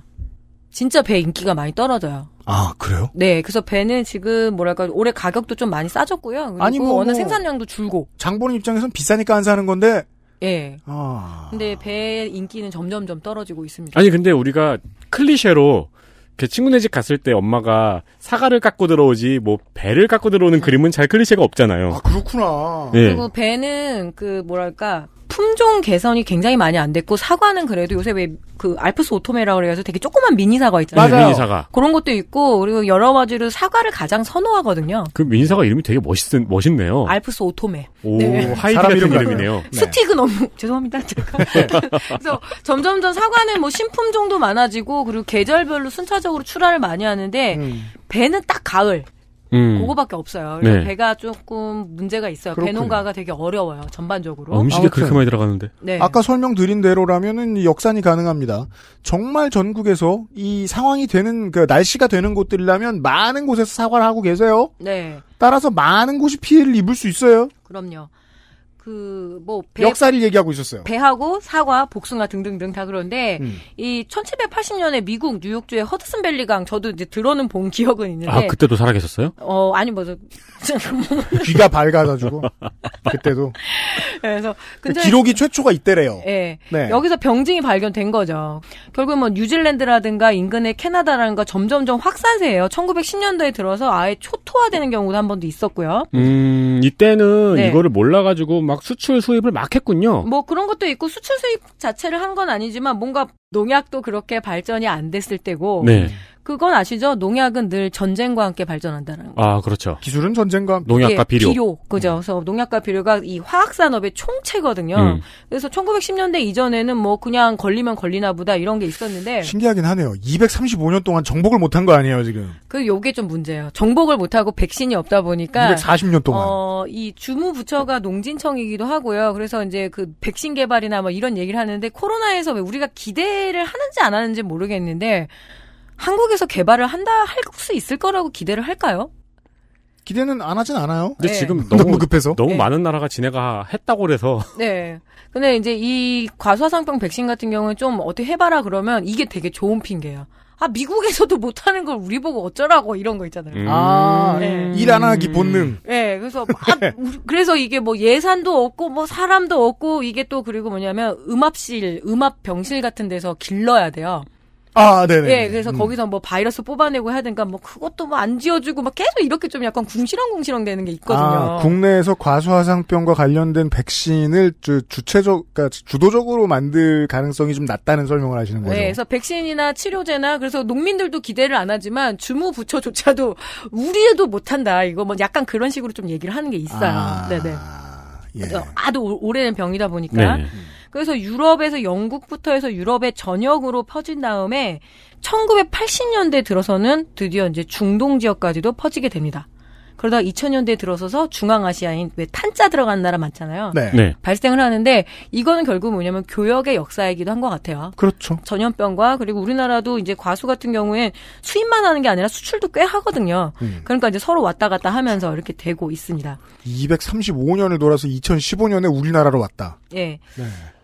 그래서 우리가 아예 관심이 없었던 건 아니고 1996년에서 97년 사이에 실험 보고서가 있습니다. 음. 그 논문은 뭐냐면 국내 유입 금지 배 괄호 열고 사과 하상 병원균 정밀 진단 기술 개발 연구. 아, 97년에 이런 연구가 있었어요, 예, 우리나라에서. 96년도, 96년도 97년도 그때가 어떤 때냐면 제가 이제 한참 뭐 이렇게 오렌지 던지고 다닐 때였는데 아, 그렇죠. 오렌지를 던져요? 아, 왜냐면 그 아까 제가 그, 저, 주로 저, 농- 스페인의 그런 축제가 아니라, 그 농민 단체들과 함께 할 때는 꼭 유- 수입산 오렌지를 아, 던지세요. 오렌지 수입하지 말라고. 그 네. UR 관련 뭐 이런 거 네, 집회할 때, 네. UR까지는 아니야. 내 나이가. 죄송해요. 나 WTO 때야. 나 가트 체계도 넘어섰다고. 죄송합니다. 아, 나는. UR 우루과이 라운드. 우루과이 라운드 때는 오렌지를 던지진 않았을 것 같네요. 그때는 1908 꿈많은 호돌이 호순이를 좋아했던 초등학교 3학년이었기 때문에. 죄송해요. 저의 저널리즘이 썩었습니다. 호돌이 후순이면은 6월이 맞죠. 네. 그 다음 이제 저기 꿈돌이를 그 다음 세대죠. 아, 며칠 전에 우리 아들이 저한테 물어봤잖아요. 엄마 어렸을 때 그 환단위를 썼냐고. 10판, 뭐, 뭐 10판, 20판. 나왔을 때. 그 제가 버럭하면서 엄마도 박정희 얼굴 모르거든? 뭐 이러면서 N 썼냐고 안 물어본 게 다행이네. 네, 뭐 어쨌든 그래서 이 WTO 체제, WTO 때? 예, 네. 그 95년도부터 그 체제로 들어가잖아요. 네. 그러니까 이런 연구도 하는 거죠. 아, 수출도 많이 하고 수입도 많이 할 건데 음. 그렇게 되면 이 검역 대상이 되는 이 병, 병원균 중에서 가장 문제가 될 게 화상병이라는 것 정도는 인지는 하고 있었습니다. 선지자가 음. 있으셨구만. 예, 그런데 했는데 문제는 뭐냐면 그때 당시의 연구의 방향은 일단 들어오는데 진단 기술이 없는 거예요. 진단 키트의 문제였어요. 네. 그래서 주로 이 용역을 주는 게 뭐냐면 이거 만약에 이렇게 뭐 이렇게 할 때 진단했을 때 어떻게 해야 되는지 그 쪽을 연구를 많이 해서 다행히 지금 진단 키트는 개발이 잘 돼 있어요. 음. 그래서 보니까 바로 그 발생 의심 신고가 된 농가에 가가지고 바로 해서 그 약간 무슨 임신 테스터기 같은 데서 음. 줄이 딱 가면은 양성입니다. 그럼 음. 농민 울고 이러시거든요. 아, 네, 어. 그렇죠. 예, 그래서 거기서 간이 키트로 거의 확정을 짓고 좀 들어가서 더 정밀 검사해서 통보하고 이런 건 되더라고요. 음, 음, 음. 다행이긴 다행이에요. 이게 치료제도 아니고 백신도 아니지만 일단 이 진단 기술 개발하는 거는 이번에 우리가 코로나 때문에 훨씬 더 예, 알, 알게 된또 거죠. 반대로 얘기하면은 진단 기술조차도 개발된 지 얼마 안 됐다. 그렇죠. 음. 그래서 이 부분에 대해서는 돈이 되게 많이 들어가는 거고 그만큼 뭐 관심이 없으면 안 해주는 거예요. 그래서 어. 빨리빨리 왜냐 이게 진단을 빨리 해야지 빨리 묻어버리고 그리고 빨리 그렇잖아요. 퍼지지 않게 되는데 진단이 안 되면은 그냥 모르는 새에 싹 퍼져버리거든요. 우리가 그렇죠. 지금 올해 감염병에 대해서 알게 된 지식을 그대로 적용해도 이해되는 것이 많습니다, 지금. 네. 그래서 제가 유피디한테 그때 이거 스토리라인 보낼 때 이렇게 말씀드렸잖아요. 아프리카 돼지열병의 식물 데칼코만이라. 그래서 음, 음, 음. 똑같습니다. 접음, 접어서 딱 펼치면 한 쪽은 동물이고 음. 한쪽은 식물이다. 이렇게 이해를 해주시면 될 것 같아요. 네. 어, 고, 이렇게 진단하는 거를 이렇게 제가 좀 보니까 일단은 발생주라 그래요. 그러니까 타 들어간다. 그 이파리가 타거나 하면 그걸 발생주라 하거든요. 아, 그 나무. 네, 그래서 그걸 가가지고 이렇게 봐요. 보는데 그때 이제 소유자하고 임차인 둘다다 와야 돼요. 아, 그래요? 예, 원래는 임차인은 왜 와야 돼? 어, 우리나라에 제가 나중에 이 보상 체계가 임차인 때문에 되게 문제가 많은데 예를 들어서 그런 거죠. 우리 집에 뭔가 문제가 생겼어요. 월세방이든 전세방이든. 그러면 그거 싸우잖아. 이게 집주인이 원래 원래 잘못한 거다.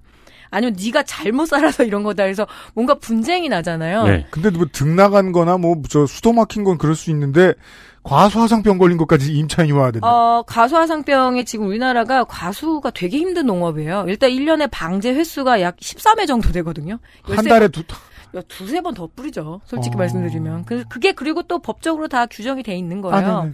그러니까 고령화되고 이러다 보니까 이 과수원을 넘기는 거죠. 임차농들한테. 음. 아, 내가 원래 농사를 짓다가 네네. 나이가 들어서 내 농장을 빌려준다. 예, 그러면은 이 나무가 만약에 병이 걸리면 이제 거기서부터 싸움이 나는 거죠. 너 때문에 걸렸다. 아니다. 뭐 나무가 원래 부실하다. 음. 당신 이거 알고 넘긴 거 아니냐? 그리고 심지어 이 뭐야 에로이니아 아멜로보라 얘가 거의 잠복기가 20년? 아이고. 네, 20년까지도 있는 거예요. 그러니까 아니 20년 동안 자가격리를 시킬 수는 없잖아요. 내가 농장 준대. 거슬러 거슬러 거슬러 가면 묘, 묘목부터 시작해. 묘목부터 묘목에 문제가 있다. 막 이제 이러면서 아, 그럼 아니, 그러면- 임차인이 와야 되네. 네. 그렇죠. 임차인이 뭐야 잘못한 사람 이미 죽었을 수도 있네요. 그래서 그 뒤에 보상 체계에서 이 여기서도 결국에는 임차인과 소유자와의 갈등들, 보상 체계 문제들 이런 것들이 되게 지금 복잡해서 야, 이- 왜냐하면 양 성이 나와서 양성으로 확진이 되면 뭐 또 내일 이 시간에 다시 자세히 설명을 해드리겠습니다만은 그 과수 농장은 그냥 없어집니다. 네 폐원이에요. 그냥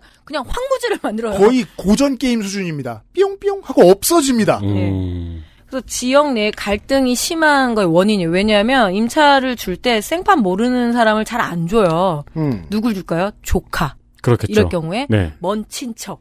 뭐 이렇게 될 경우에 그 꼬이는 그런 거 되게 있거든요. 그거는 임차인 임대인에게도 비극이지만 또 행정적인 부담이네요. 네. 아, 엄청 부담이에요. 그래서 뒤에 보니까 그 찾으러 다니는 이 조사 반원들도 되게 불쌍해요. 그래서 왜 싸움에 같이 사이에 껴 있어야 되잖아요. 그렇죠. 래서 그런 부분들이 애로라면 애로점이죠. 그러니까 무슨 뭐 고모, 삼촌, 뭐 외할머니, 뭐 당숙 이런 양반들하고 죽이놈 살리놈하고 싸우게 되겠네요. 그런 것도 있고 아예 뭐 생판 모르는 부재지주일 경우에도 문제인 거고요. 음, 진단을 어. 피하기도 하겠고요. 예, 맞아요. 그래서 그런 부분들이 생각보다는 많이 이번에 내재돼 있었던 문제였습니다. 네.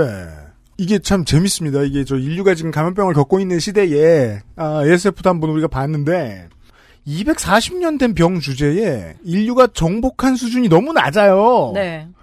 원인도 알기가 어려울 거예요. 그렇다면 그죠? 원인도 알기가 어렵고 안 한 거 아닐까 이런 생각도 들 때도 있어요. 그렇게 절실하지 않은 거죠. 그, 그쵸. 그 얘기를 하고 싶었어요. 네. 놓은 거 아닌가? 예, 사과 못 먹는다고 뭐 사과 안 먹으면 복숭아 먹어도 되고. 근데 인류하고 시장 전체가 절실하지 않은 거하고 네. 과수농가 사장님 본인이 망하는 거하고는 얘기가 다릅니다. 그렇죠. 누군가의 인생은 초토화되는 거니까요. 그리고 네. 문제는 그 양돈하고 비슷해요. 다 단지화돼 있거든요. 음. 그러니까 사과 주산지 뭐 이러면은 바로 옆에 옆에 옆에 다 따닥따닥 붙어 있기 때문에 이게 지역 사회를 굉장히 흔들어놔요. 올해 정말 초상집 분위기예요. 그 충주시 산청면하고 엄정면이라고 있습니다. 음. 저는 충주시 동 출신이기 때문에 그 면은 잘 많이 안 가봤는데 거기에 아, 막 부심, 부심이네요. 네, 그럼요. 이게 음, 읍면동에서 동 출신이 얼마나. 다, 다운타운 걸. 우리는 면단이랑 놀줄 아는다고. 그러면서. 그런데 지역사회 사실 충주만 해도 동네 아는 아저씨 아줌마 중에 사과하는 아저씨 아줌마 꼭 있어요. 그럼요. 근데 산청면에서 거의 40% 정도의 감염이 됐다라고 하면은 지금 그 지역이 추석을 앞두고 어떤 분위기일까요? 음. 예. 한참 돈 세야 될 텐데 그렇죠. 업장이 날아갔습니다. 그리고 잘 익어 나갈 때 그리고 요새는 사과가 썸머킹이라 그래서 여름 사과도 인기거든요. 아오리도 있고 썸머킹도 있는데 와, 사과는 품종 흐름이 진짜 멋있네요. 네, 멋있죠. 그래서 보게 근데 뭐 후지 스가루 이런 것도 있어요. 와. 그래서 그 부사가 스가루거든요. 아 후지 이름 같네요. 후지가 부사. 예. 네. 근데 그렇게 보게 되면 얘네들을 이제 딱 출하를 하려고 하는 그 시점에 과수화상병이 딱 판정이 나버리면 음. 그냥 다 뿌리째 묻어버려야 되니까 음. 어 지금 거의 초상집 분위기다. 제가 이 사진을 봤는데 진짜로 과수원을 그냥 흙빛으로 그냥 싹 평탄화를 네. 해버리네요. 아예 그냥. 그 1년 농사가 아니라 20년 농사가 사라지게 돼. 그리고 똑같아요. 네, 돼지도 바로 입식을 못해서 굉장히 고통스러운데 얘는 최소 3년이에요. 어. 그런데 문제는 뭐냐면 돼지는 그래도 아기 돼지를 받으면 삼겹살 될 때까지 6개월이면 되거든요. 네. 근데 사과는 3년 정도 돼야지 이제 그 팔릴 만한 열매가 달린다고 그러면은 하거든요. 3년 동안 나무 못 씻고 나무 심어봤자 3년 이후에 예, 그래서 7년 정도가 정지된다라고 보통 얘기를 하죠. 아 그래서 그런 부분들에서 한 번 걸리면 7년의 삶이 무너지는 거. 그래서 아예 고령 농가들은 나는 끝났어라고 얘기를 하시거든요. 음, 이해가 되네요. 예, 다시 심게 해준다고 허락을 한다 한들 내가 언제 기다리겠나. 음. 뭐 이런 얘기들을 하실 수밖에 없는 거죠. 네. 밭과 사람의 커리어가 끝난다. 네. 네. 어, 원인은 너무나 많습니다. 너무 많은데 상수는 있어요. 반드시 기후의 문제인 것 같아요. 기후 변화라는 상수가 있다. 예. 어, 국외 연구를 보게 되니까 이 아멜로보라 이 뚜렷한 병증이 없이 그냥 기주 식물에 숨어 있어요. 잠재돼 있다가 갑자기 뭔가 조건을 만나면 폭발을 합니다. 내 디스크 같네. 그 아니 20년 숨어 있다 튀어나오면 원인을 어디서 찾아야 돼? 20년 만에 하이롱 그러면서 이제 그러니까 20년 전에 이 나무가 도박을 했다더라. 뭐, 뭐 모든 얘기할 수 있잖아. 그렇죠. 네, 그래서 땅에도 존재할 수 있고요. 그리고 물에도 존재할 수 있고요. 아, 이런 못 찾지. 그래서 폐원을 할 때 그래도 아, 아프리카 돼지열병이 터지면은 동물만 묻거든요. 음. 그런데 이 과소화상병은 덕시설이라고 얘기해요. 그거 아시죠? 지주대 같은 거. 네. 그것도 다 묻어버려야 돼요. 그리고 관수정을 뽑아버려야 돼요. 캐노피 같은 거? 예, 그래서 왜냐하면 그 왜 그걸 다 없애야 돼요? 그러니까 사과를 묶어놓는 그 파이프 같은 거 있잖아요. 그걸 네. 덕시설 뭐 이렇게 얘기를 하는데 네네네. 덕시설 다 빼버려야 되고 왜냐면 거기에도 묻어 있을 수 있기 때문에 음. 그리고 물에 의한 바이러스 그 전염도 우려가 되기 때문에 관정도 뽑아버려야 돼요. 관수 시설도. 공장으로 치면은 공장을 1년 동안 폐쇄해야 되는 거 수준이 아니고 공장 자체를 허물고 시설도 다 네. 폐기해버려야 된다는 아예 얘기네요. 없어야 돼요. 그래서 지금 그래도 양돈 농가는 1년 만에 다시 재입식을 할 수 있는 건 뭐냐면 그래도 이 골조는 남은 거예요. 네. 그리고 거기를 계속 쓸고 닦고 막 소독하고 있으면 되는데 아예 과수원은 그게 안 돼요. 그러니까 원인이 원인이 시설에 직접적으로 묻어 있지 않다는 건 ASF의 경우에는 분명한데 네. 우리가 이 과수농가에 가보면 뭐 하우스에 가보면 그 과수농가에 있는 자재들은 두 가지의 이유를 담고 있습니다. 하나는 그 나무가 살아있게 하는 것, 나머지 하나는 나무가 서 있고 과실을 떨어뜨리지 않게 하는 데에 모든 것이 집중돼 있어요. 네. 그럼 다 붙어 있잖아. 네. 그걸 다 없, 싹 없애야 된다. 그리고 토양의 오염의 그 원인도 있기 때문에 그러니까 토양의 오, 오염이 됐겠거니 해서 그 아예 그냥 그래서 못 심는 거예요. 3년 동안. 가장 그러니까 우리가 이제 그 부동산을 부동산이라고 부르는 이유가 못 움직이니까 그러는 거 아니에요? 네. 그 부동산도 폐기 대상. 예. 그러니까 만약에 사과 농사를 해서 어려워졌으니까 그러면 아, 내가 복수가를 심으면 안 된다니까요. 장미과는 안 돼요. 근데 장미과에 속해 있는 보통 경제적인 작물들이 뭐 180종까지도 보거든요. 그래서 아이고 내가 이번에 사과 망했네. 그러면 좀 매실 농사가 편하다 안 돼요. 매실도 하면 안 되고 살구도 하면 안 되고 자두도 하면 안 돼요. 다 타 들어갈 것이다. 예, 다 타 들어가기 때문에 같은 장미과기 때문에 그래서 권작을 또 하죠. 그래서 그 후속작으로 뭐냐면 들깨라든가 음. 콩이라든가 고구마, 인삼 뭐 이런 것들을 권작을 받아요. 근데 업종 갑자기 바꾸고 네, 그 속과 몸이 편할 리가 없잖아요. 그럼요. 그리고 아시겠지만 들깨나 이런 것들은 경종농업에서 과수가 그래도 돈을 만질 수 있는 건 굉장히 기술적인 노하우가 있어야 되거든요. 경험치도 되게 네. 중요하고. 그런데 들깨 글쎄요. 제가 보기엔 콩? 아, 막 이런 그런 생각이 들죠. 그렇죠. 왜 우리 테레비 보면은 뭐 사과 오래 키우신 분, 고추 오래 키우신 분들 네. 보면은 고추의 맵기도 조절하고 네네. 사과의 당도도 조절하고 하시잖아요. 근데 그거를 완전히 지금 다른 분야로 옮겨가서 처음으로 하면은 뭐 처음부터 수입이 나올 거라고 기대하기는 힘들죠. 그렇죠. 그래서 각 지역 농업기술원에서 이 과소화상병 발생 지역의 후작에 대한 안내서들을 만들고 있는데 그 작물들의 면면을 보게 되면 제가 보기엔 그 과수원만큼 돈을 못 버는 것도 분명하지만 저는 항상 좀 걱정되는 게 뭐냐면 새로 건작을 했을 때 기존의 농가들과 충돌이 나는 경우 음. 그런 부분들은 되게 우려가 되거든요. 아, 그 옆에 농가에서 들깨를 네. 마침 또 하고 있어. 네, 그런 것도 있고 뭐 다른 농민들하고 괜히 경쟁이 돼버리는 것들 네. 그런 부분들에 대한 고민들이 좀 생기더라고요. 음. 방송 초반에 제가 미국 서부에 대해서 얘기를 해드렸는데 미국 서부는 보면 도시가 있고 옆에는 어, national forest가 있어요. 국유림이 있죠. 네. 국유림이 한국만 한 게 하나씩 둘씩 이렇게 붙어 있어요. 네. 거기가 다 타고 있는 거예요. 즉 아, 도시를 넘어서면 인구 밀도가 확 떨어져요. 네. 제로에 수렴하게 떨어져요. 한 마을이 있어요. 음. 동네에 이제 그 농업이 주산업인 마을에 가면 다 한 가지 일식을 다른 일을 해요, 서로. 그렇죠. 아니면 다 한 가지 일만 해요.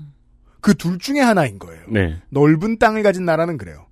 한국은 아무리 인구 밀도가 농가가 낮다고 해도 농가도 인구 밀도가 높아요. 미국에 비하면 그리고 겹치는 일들을 합니다. 마치 시내에 그, 그 술집 많은 골목 가보면은 치킨, 치킨, 치킨, 치킨, 커피, 치킨, 커피인 것처럼. 네. 그건 문제가 되죠. 그런 부분들에 대한 고민들이 굉장히 저는 많습니다. 일단은 자 그래서 이 아니, 누구나 해야 되는 걱정인 예. 것 같아요. 병원 세계는 옮기는 중요한 매개체로 일단 꿀벌. 이 꿀벌의 부분이 좀 충돌합니다. 이 인류를 지키는 수호신이라고 우리 얘기를 많이 하잖아요. 아니 꿀벌이 병원체를 옮기면은 이거는 방법이 없죠. 예, 꿀벌을 방법이 없어요. 예, 방법이 없잖아요. 저희 직, 왜냐면 벌을 없애는 건, 그, 중국 공산당이나 할 짓이기 때문에. 아니 그리고 벌을 없애는 건 인류의 자살행위잖아요. 그, 뭐냐, 저희 동네 근처에 공원에 꿀벌 공원이 생겼어요. 그런 게 있군요. 예, 거, 거대한 꿀벌 인형도 있고요. 어, 꿀벌이 그, 뭐에 좋은지 막 아이들한테 가르쳐 주는 콘텐츠들이 막 써 있어요. 실제로 꿀벌도 있어요? 벌도 있어요. 음. 요새 도시양봉 유행이니까 예, 그래서 그, 저, 저, 저, 대나무 막대기가 있고요. 가이드용. 오면 피하라고. 아. 네. 그러게요. 그 윤세민 에터 말이 좀 그대로예요. 꿀벌을 없앨 수는 없어요. 어, 네. 이게 뭐냐, 양봉의 문제가 충돌하는 게 작년에 그 양봉 발전 산업법인가 뭐 이런 게 통과가 돼서 제가 양봉 농가 힘내세요라고 그냥 한번 얘기를 했었는데 이 양봉이 우리나라 양봉에 또 문제가 있어요. 너무 많아요. 그러니까 꿀벌, 그러니까 꿀벌 벌꿀이 아니죠. 꿀벌은 되게 중요하기는 한데 밀원 식물이 되게 부족한 나라예요. 밀원 식물? 예, 그러니까 그 꿀의 원료가 되는 개꿀이면 개가 밀원인 거고. 아, 그러니까 뭐 사, 사, 사과 꿀, 아카시아 꿀 하면 아카시아가 네. 밀원. 개꿀이면 개. 그럼 막 걔가 아싸 이러고 있고. 그러니까 뭐 예를 들어서 뭐 떼죽나무 꿀 하면은 네. 그 떼죽나무 꽃을 주로 그 밀원으로 삼는 꿀이고 이런 것들의 특징이 뭐냐면 꽃을 피는 시기에 맞춰서 이동 양봉을 해요. 음. 양봉에 두 종류가 있습니다. 이동 양봉이 있고요. 고정 양봉이 있어요. 음. 이동 양봉은 아카시아나 뭐 아니면 특정한 밤꿀 같은 거 있죠. 그래서 네. 그걸 따라다니는 거 양봉 농가가. 음. 그걸 이동 양봉이라고 하고 고정 양봉 보통 자파꿀이라 그래서 한 군데 고정을 해서 온갖 그 야생꿀, 야생화꿀부터 해가지고 그게 자파꿀이 자파꿀이죠? 예. 아, 예. 자파꿀이 맛있어요. 솔직히 음. 말씀드리면 고급스럽기도 하고요. 음.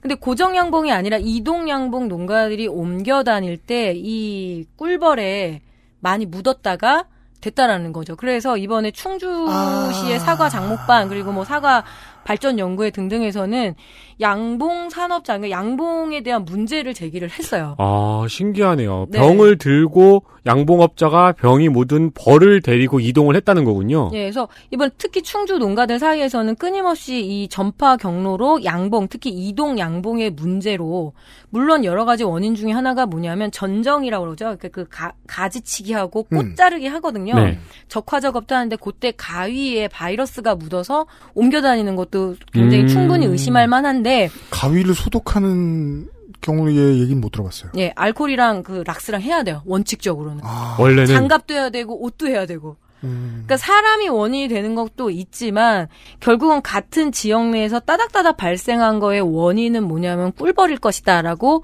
그 확신을 좀 하고 계시더라고요. 그러니까 저도 저는 뭐 확신할 만큼 아는 게 없으니까 어쩔 수 없겠지만은 그래도 처음부터 우리가 가장 많이 하고 싶었던 질문이 그겁니다.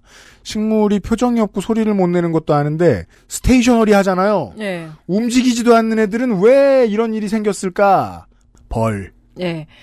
파리도 뭐 문제 삼긴 하는데 파리보다는 벌이 그 강력한 게다가 그러니까 벌은 그러니까 무슨 뭐 road trip하고 혼자서 네. 여행하고 그러는 게 아니라 양봉업자가 아파트를 옮겨주는 거 아니에요. 네. 그렇죠. 그리고 아. 엄청 똑똑해서 얘네들 기억 비행이라 그래가지고 새로운. 데 가면은 뭐 하여튼 벌이 저보다 낫다 이런 생각들 많이 하는데 이 해 근데 이렇게 얘기하는 거죠. 호주에서도 이 과수 호주가 굉장히 큰 과수 호주에서 유명한 사과도 많고 네. 호주는 농업 한국 수출국이잖아요. 한국 유학생이 키, 키우고 있잖아요. 예, 그래서 되게 중요하거든요.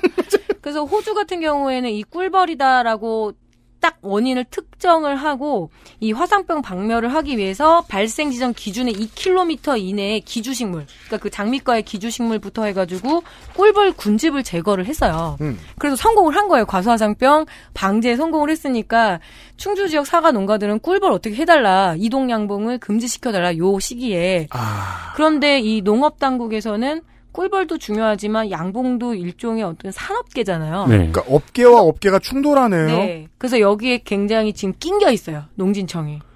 야, 이거는 그 노래방 점주들 연합이나 체육인들이 아니 광복절 집회 때문에 이렇게 된 걸 왜 우리가 책임지냐라고 얘기하는 거하고 비슷한 충돌입니다. 음, 네. 아니 그리고 호주는 이렇게 랜덤하게 지도를 드래그 하면은 거기 사람보다 캥거루가 많은 나라기 네. 때문에 그렇게 밀도가 적기 때문에 그런 처치가 가능했을 텐데 우리나라는 그런 처치가 거의 불가능하잖아요. 예, 그래서 뭐 발생 과원, 그러니까 발생 과수원 내에 벌통을 폐기하고 그리고 이동을 제한 조치를 좀 해달라라고 하는데 이게 어려운 아. 거죠. 정말 딜레마인 거죠. 그러니까 예. 원인으로서 가능성이 높은 걸로는 벌도 있는데 네. 실제로 확진이 된 곳이 지역에 막 늘어나도 벌은 못 치운다. 네. 야 이게 또 사람 감염병하고 이게 다르네요. 이런 음. 이런 이해 충돌이 생기면 못 건드려. 그렇죠. 근데 그리고 농업 농가에서는 하다못해 이동 양봉이라도 하지 말아달라고 요청을 하는군요. 네, 근데 그 부분이 근데 우리나라 꿀 생산에서 이동 양봉이 차지하는 게 거의 한 70% 되거든요. 음. 그러니까 아카시아 꿀을 아카시아 꽃을 찾아 떠다닌다고 생각하시면 네. 돼요. 음. 그리고 그 규모도 엄청나고 그래서 어려운 거죠. 어, 너무나 많은 원인이 이제 있는 건데 제가 그 뭐 표 하나를 보여드렸잖아요.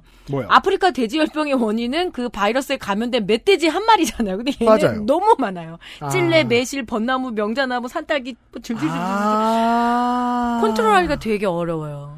가만 있어봐. 지금 저희가 표를 보고 있는데요. 아니 이거 산번나무 뭐 천안 성안읍에서는 이제 검출이 된게 어, 아홉 가지. 예.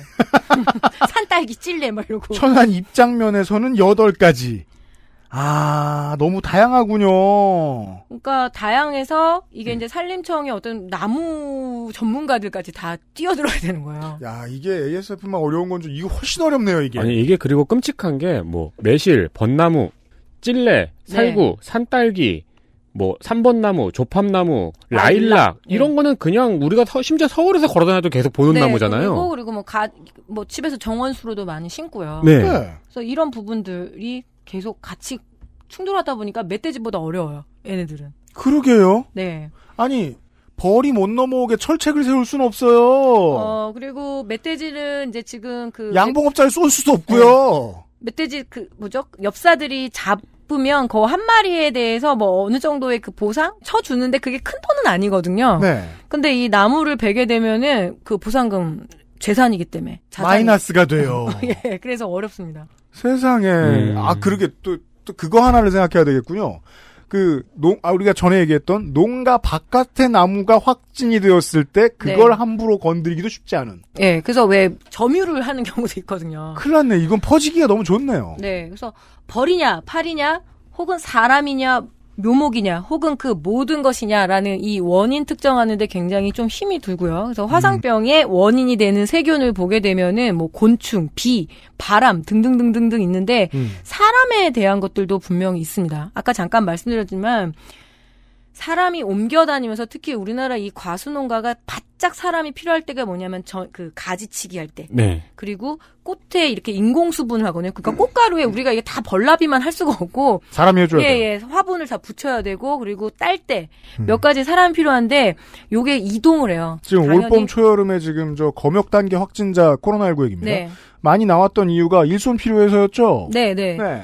그래서 농촌 고령화 때문에 일손 부족이 있고 그래서 외부 업체, 그러니까 작업단이 있어요. 네. 그리고 아주 이 전정하는 게 고도의 기술이어서 숙련이 돼야 되거든요. 그러니까 저 같은 사람들도 가서 도와드릴 수가 없는 일이 이 전정이나 음. 이 이런 부분들이에요.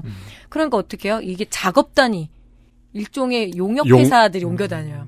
용병 같은. 네네 네. 그래서 봉고차 딱 타가지고 딱딱딱 옮겨 다니는데 그래서 되게 엉뚱했던 게 뭐냐면 천안에서 하나 발생을 했는데 저 멀리 제천에서 아. 그런 이유가 뭐냐면 사람 경로를 또 따져봐야 되는 거예요. 그건 양봉업자가 이동했을 가능성이 낮으니까. 네, 그래서 이 뭐 원칙적으로는 그 안에 과수원에서 썼던 가위라든가 작업복이라든가 뭐 이런 것들 다 내려놓고 다음 장소로 이동을 해야 되는데 현실적으로는 불가능하다고 저는 생각합니다. 그렇게 안 해주겠죠. 예, 혹은 가위를 뭐 락스라든가 알코올에 소독을 해야 되는데 어 그렇게도 잘 안 하고요. 노동 환경을 잘해줄 리가 없다는 생각은 듭니다. 그래서 사람 전파의 어떤 가능성을 뒷받침하는데 뭐 축산도 마찬가지인 거죠. 이주 노동자들 그때 왜 그 축산업에 종사를 하다가 바로 그 매몰하는 업체에도 가잖아요. 음. 이 지금 과수화상병도 업체를 선정을 해요. 왜냐하면 이게 뭐 굴취도 해야 되고 뭐 묻기도 해야 되고 하는데 그렇게 해서 계속 사람 과 사람 간의 이동 그리고 지금 농가 쪽에서는 가장 많이 의심을 하는 게 또 뭐냐면 포클레인으로 파잖아요. 네. 그 포클레인 소독을 또 해야 되는 거잖아요, 솔직히.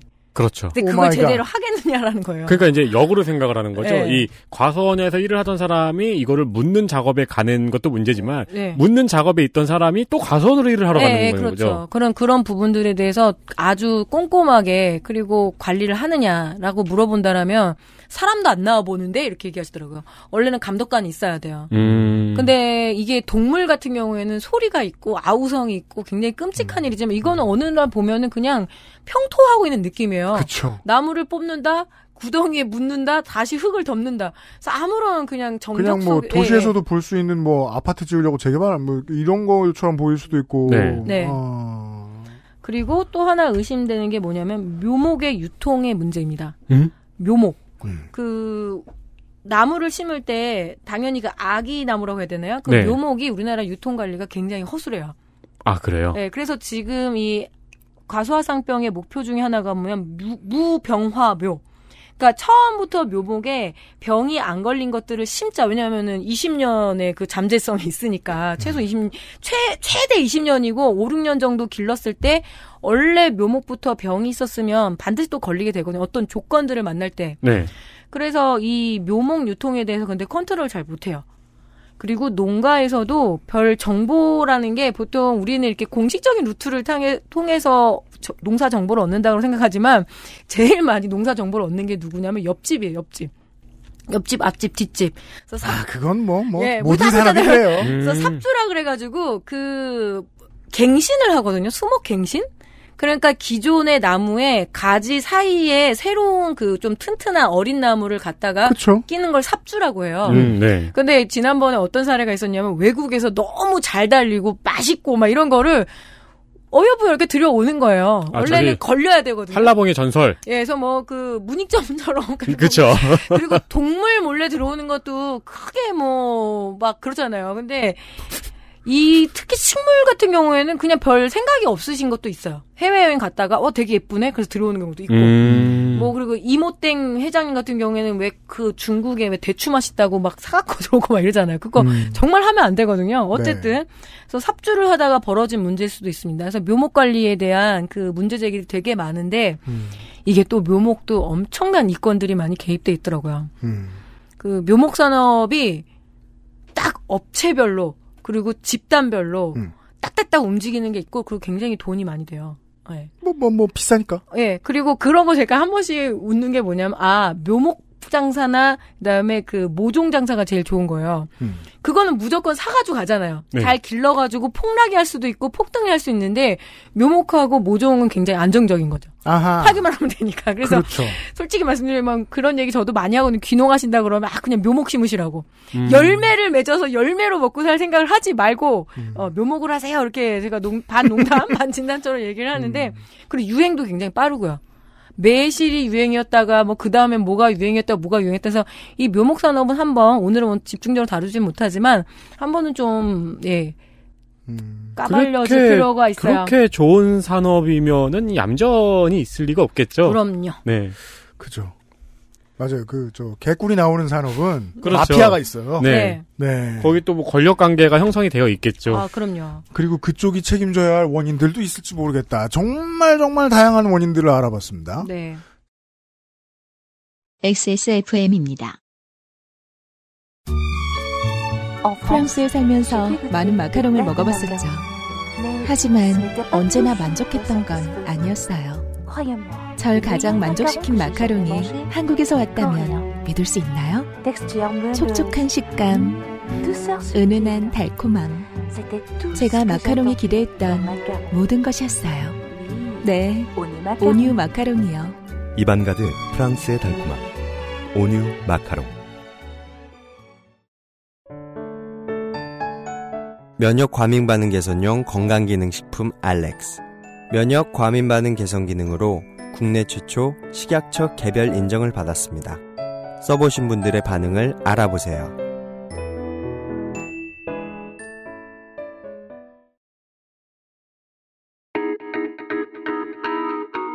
자, 아, 내일은 무슨 얘기입니까, 농축사님? 그래서 한국이 어떻게 됐는지에 대해서 말씀을 드려야 될 것 같아요. 음. 어, 무발생국이었는데 이제 유발생국이 된 거죠. 그렇습니다. 그런 지 6년 됐어요. 네, 그래서 그 6년 동안 아프리카 돼지열병은 방역에 성공했는데 과수화상병 같은 경우는 결론적으로 말씀드리면 완벽하게 실패를 했습니다. 음. 그리고 그래서 지금 우리가 다루고 있는 거고요. 하시는 말씀을 들어보니까 이걸 어떻게 막아라는 생각도 드네요. 네, 근데 열심히 막긴 막았어야 돼요. 제가 보기엔 근데 음, 네. 지금 속수무책 예, 그 상태입니다. 네. 어, 농가에서 경영하시는 많은 청취자 여러분들. 내일도 잊지 말고 들어주십시오. 농축산인하고 다시 돌아오죠. 유승균 PD하고 윤세민 에디터였습니다. 381회 목요일 순서를 마치죠. 그것은 알기 싫다였습니다. 감사합니다. 예, 다음에 뵙겠습니다.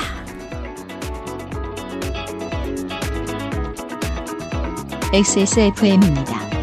I D W K